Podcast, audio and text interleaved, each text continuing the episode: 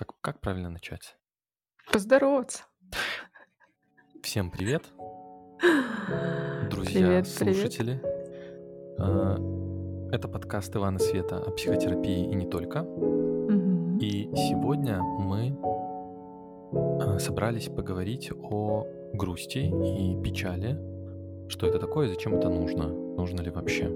Часто ли ты, Света, грустишь? И можно ли тебе грустить? Ну, в, в нынешних реалиях достаточно часто грущу. Особенно связанная их ситуацией с войной, много грусти, много печали. Раньше я себя воспринимала как достаточно жизнерадостного человека. Благодаря психотерапии вижу еще другие части своей жизни. И могу точно сказать, что в каких-то моментах а,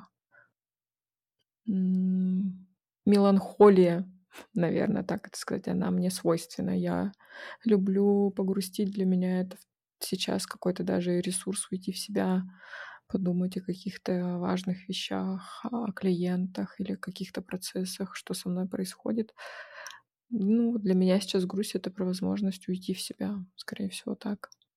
Одна из функций ам, грусти в том, чтобы замедлить человека и немного снизить скорость его психических процессов, мыслей, чувств, переживаний.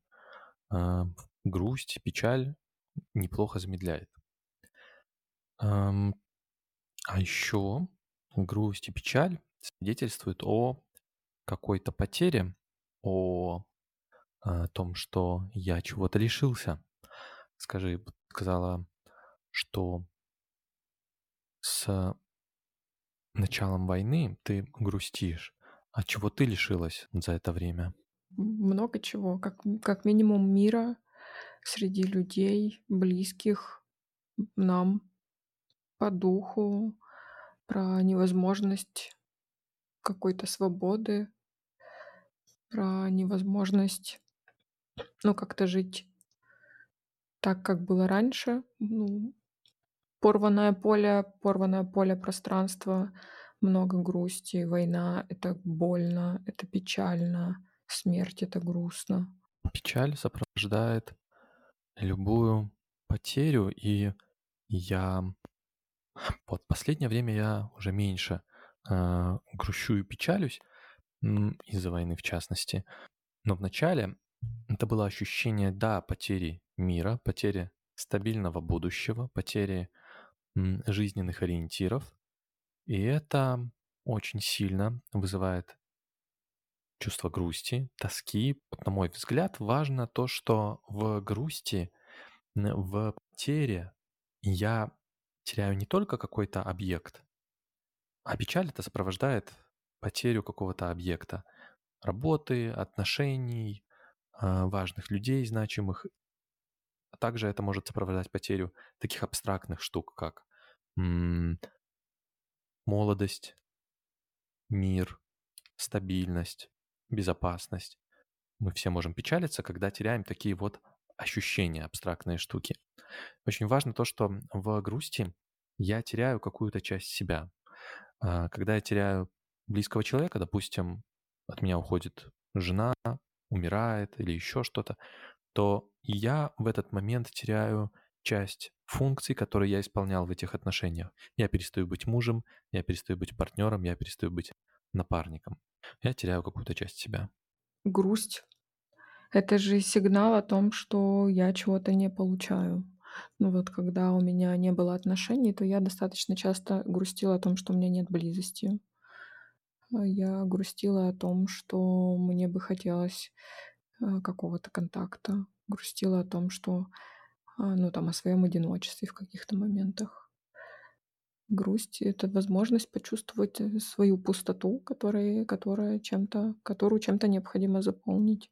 Можно сказать, что грусть и печаль выполняют мотивационную функцию. И я из этой печали двигаюсь к чему-то, что мне необходимо. Поэтому очень важно, мы всегда говорим, что важно не блокировать и позволять себе чувствовать те или иные чувства, те или иные переживания, чтобы они могли выполнять свои функции. Из этой грусти я двигаюсь к чему-то важному, к какому-то важному объекту, к новой работе, к новым отношениям. Это всегда импульс к какому-то движению к цели. Ну вот сейчас, когда ты говоришь, я понимаю, что э, грусть, печаль, это в ней очень много функционала. Она дает вот как раз возможность что-то изменить в своей жизни, э, э, изменить взаимоотношения между людьми и как минимум прожить утрату, как ты говоришь, если я уже не муж, или потерю чего-то, что было важно. Печаль и грусть — это такой пластырь, э, который клеим, наша психика клеит на вот эту вот душевную рану. Это смола, которая немного оберегает вот, этот, вот эту пустоту, которая образовались, образовалась в психике, пустоту потери. Поэтому очень важно э, позволять проживать себе э, эту грусть.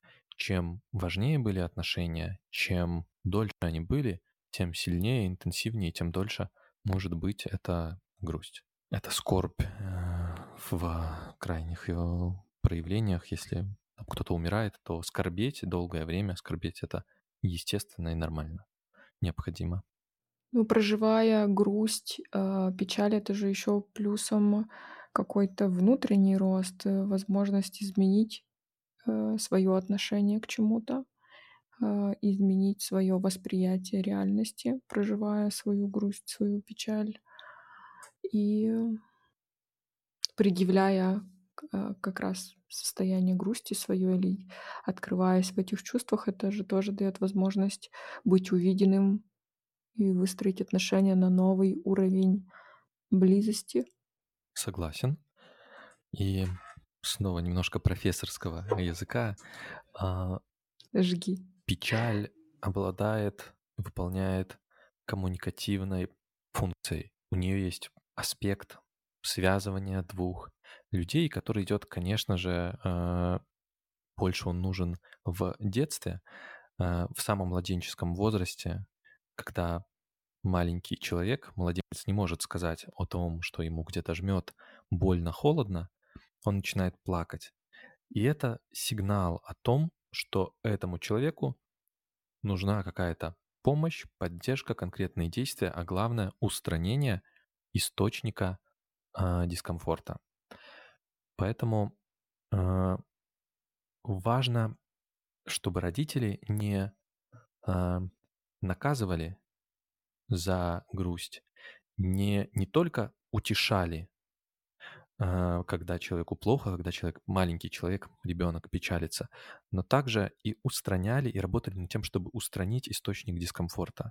Это очень важные три момента, на мой взгляд, чтобы детская печаль, детская грусть нормально реализовалась, нормально фун- функционировала во взрослом возрасте.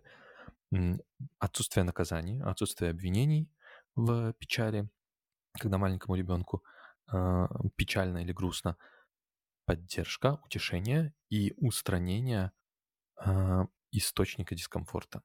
Я не помню, где читала, по-моему, у Оша в том, что грусть э, в том числе это остановленная злость.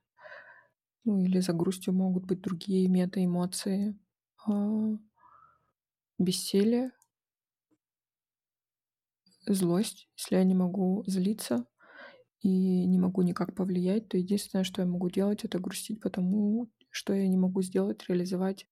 В этом смысле у печали функция также есть столкнуться со своим бессилием прожить, помочь прожить свою неспособность справиться с реальностью, в чем-то изменить вот этот ход вещей. Потому что мы не можем оживить человека, который умер, если мы берем абсолютную потерю, максимальную потерю, это смерть близкого. Угу. Мы не можем оживить человека. Мы можем только как-то обойтись с этой утратой, в этом смысле мы бессильны, мы не можем поменять реальность. Вот реальность такая. Печаль помогает справиться с это, этим бессилием. Но несмотря на то, что в грусти, в печали одновременно много ресурса, печаль, грусть исцеляет душу, дает нам возможность замедляться, контактировать с собой. Э, не принято говорить о своей печали, как правило, не принято говорить о своей грусти.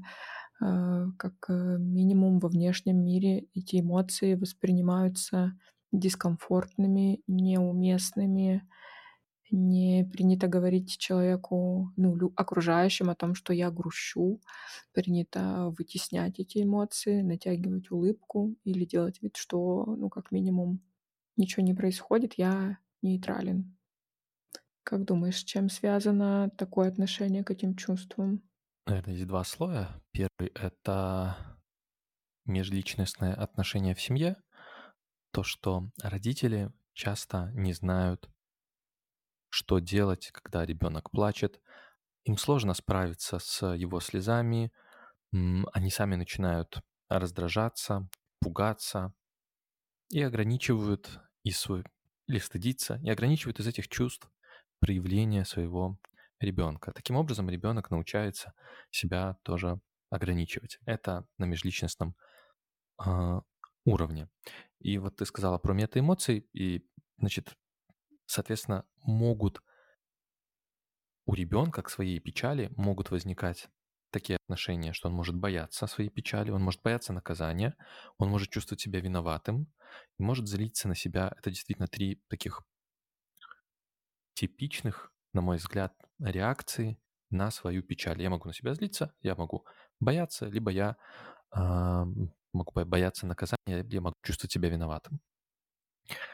А второе — это какая-то культурная обусловленность. Мне сразу всплывают в голове, по крайней мере для мальчиков, вот эти вот слова, что мальчики не должны плакать, значит, что ж ты плачешь, соберись.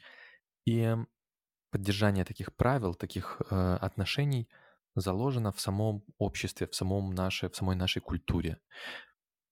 И так неосознанно они передаются из поколения в поколение. Так вот мы обращаемся, обращаемся с какими-то чувствами нашими.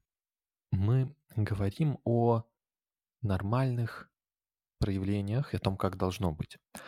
А можешь ли ты что-то сказать про то, когда печаль и грусть становятся ненормальной? Может быть, уже если там в супермедицинских терминах патологии какой-то вот э, что-то, с чем уже нужно бороться, идти к психологу, терапевту, психиатру. Перманентная грусть, в которой человек находится достаточно длительный и затяжной период времени, это первый признак того, что у него либо скрытая депрессия, либо, ну, то есть вяло текущая состояние а, апативно-депрессивное, и это уже показание к тому, чтобы назначать э, э, э, легкие антидепрессанты или пойти на терапию. Если человек чаще всего чувствует себя депрессивно и а, грустно или печально, и это было не всегда, ну, то есть, допустим, там была какая-то потеря, а, умер близкий человек или опять же развод человек не смог э, пережить, справиться с этим состоянием, ушел в грусть, в печаль, апатию и не смог оттуда выбраться самостоятельно. И если чаще всего человек себя ловит именно в этих состояниях, то это показатель того, что это уже не ок. Грусть и печаль — это основные переживания, в депрессии, при депрессии. Не единственные, но основные. И случае, если такое состояние беспричинно, кажется беспричинно, держится долгое время, ну, по крайней мере, больше там трех недель, печально, грустно, непонятно почему. При этом добавляются еще и нарушение сна, ам, нарушение еды, а, постоянная усталость, ощущение пустоты и безнадежности – это уже признак того, ну, причина задум, повод к тому, чтобы задуматься а, об обращении к психиатру. Давай тогда поговорим еще про то, как э, проживать грусть, потому что чаще всего люди говорят, ну, надо как-то разгаз- разогнаться, отвлечься, посмотреть киношку, там, э, пойти выпить винишко, как-то отвлечься. Люди предпочитают отвлекаться или вытеснять состояние грусти. Давай поговорим о том, может быть, о том, как, как грустить или э, что с, делать с состоянием, когда оно происходит. когда, ну, меланхолия, грусть, э, печаль накрывают, то как проживать, как контактировать, как справляться, как как в этом быть, как не избегать? Мне кажется, для каждого чувства, для каждого переживания давать ему место, позволять себе его испытывать, позволять себе его чувствовать. Каждое переживание достаточно естественно. Печаль, грусть. Второе — это разговаривать о нем с близкими, с людьми, которым, которым доверяю, которым я доверяю, размещать, просить поддержки. Третье — это ну, пытаться устранить источник этой грусти, если это понятный э, источник потери, если я... Закрывать потребность. Закрывать если... потребность, да. Если я там потерял работу и от этого грущу, то некоторое время могу погрустить и потом думать, что придет на место этой работы, что я буду делать в это освободившееся время. Угу. А, а что ты думаешь на этот счет? Согласна с тем, что говоришь. Ну, добавлю, опять же, работу с психологами, со специалистами помогающих профессий. А, никто так не встретит э, вашу грусть, вашу апатию, как специалист, который имеет на это профессионально э, заточенные навыки. Вот. Проживать, согласна. А, давать возможность проживать в каких-то практиках, их сейчас очень много, медитативные практики, раскрытие сердца или контакта а, с тем, где живет эта грусть, э, дышать, про, продыхивать. Ну, то есть много всего а, есть инструментов для того, чтобы контактировать и как-то помогать себе справляться с этим чувством. Ну и согласна с тобой, что самое главное в этой грусти это находить поддержку, говорить о своей грусти, говорить о своей печали, даже если она какая-то экзистенциальная. Допустим, я не могу повлиять на войну, и мне очень грустно, но я могу как-то а, расслабить эту грусть или исцелить ее, когда я говорю о ней в контакте с человеком, который понимает меня, встречает мои чувства. И это уже будет достаточно для того, чтобы как-то высвободить это, эту эмоцию. Я вот хочу еще поделиться историей Ирвина Ялома. Я смотрел недавно его интервью, где он рассказывает о своей скорби по поводу недавно ушедшей жены. Это интервью записано когда в возрасте, когда ему, по-моему, 90 лет. Он со своей женой был знаком с 14 лет. И примерно с 14 лет он э, знал, что будет строить с ней отношения. И это, по-моему, 70, 76 лет они были вместе. Э, и он говорит, что два года назад э, он потерял жену там два года назад от интервью, ну то есть за два года до этого интервью, и он говорит, что до сих пор, когда я вижу ее фотографии, мне становится больно, я не могу смириться с этой утратой. Во-первых, просто это очень трогательный момент, я просто впечатлен такой длительностью отношений, я впечатлен э, там, крепостью их там, отношений, что они так долго были вместе. И также в этом моменте для меня важна индивидуальность а, вот этих состояний скорби, горя, печали. То есть а, для кого-то и в каких-то ситуациях, естественно, печалится немного, естественно, печалится э, слегка. Вот кто-то говорит о том, что нормально, можно увидеть вот такие цифры в, в интернете, в учебниках, что нормальное переживание скорби, потери, смерти близкого человека занимает от полугода до года, а тут вот человек светила психотерапии, говорит, что он два года, он уже не может отойти. Я думаю, что все индивидуально, и вот за 7, вот, например, 75 лет быть вместе, а потом потерять человека, это очень естественно два года скорбеть и э, все еще ощущать душевную боль, потерю. Э, снова все индивидуально, все зависит от конкретной ситуации в жизненной ситуации, в которой вы оказались. Я как-то вспоминаю какие-то моменты из детства, которые были очень какими-то теплыми, значимыми. И тоже ловлю свою грусть о том, что детство кончилось, и в этом было много прикольно, радости, но какая-то такая теплая грусть. Мне кажется, в ней тоже есть много ресурса в грусти. Печалиться, да, можно и по ушедшему времени. Это Мгм. потому что это такое настроение, как было тогда, уже вряд ли повторится. Еще как-то думаю о том, что много было написано хороших э, э, произведений искусства в состоянии грусти и печали. В ней много глубины, много ресурса, и люди, которые свободно контактируют с этим состоянием, могут в него погружаться. А, В них много силы, много творчества в грусти в том числе.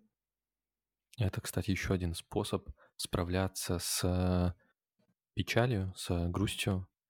Э, Это изливать его в творчество, в произведения литературы, искусства, музыкальные произведения. Правда, печальные люди, которым более свойственна печаль и грусть, острее ощущают мир, острее чувствуют э, взаимоотношения.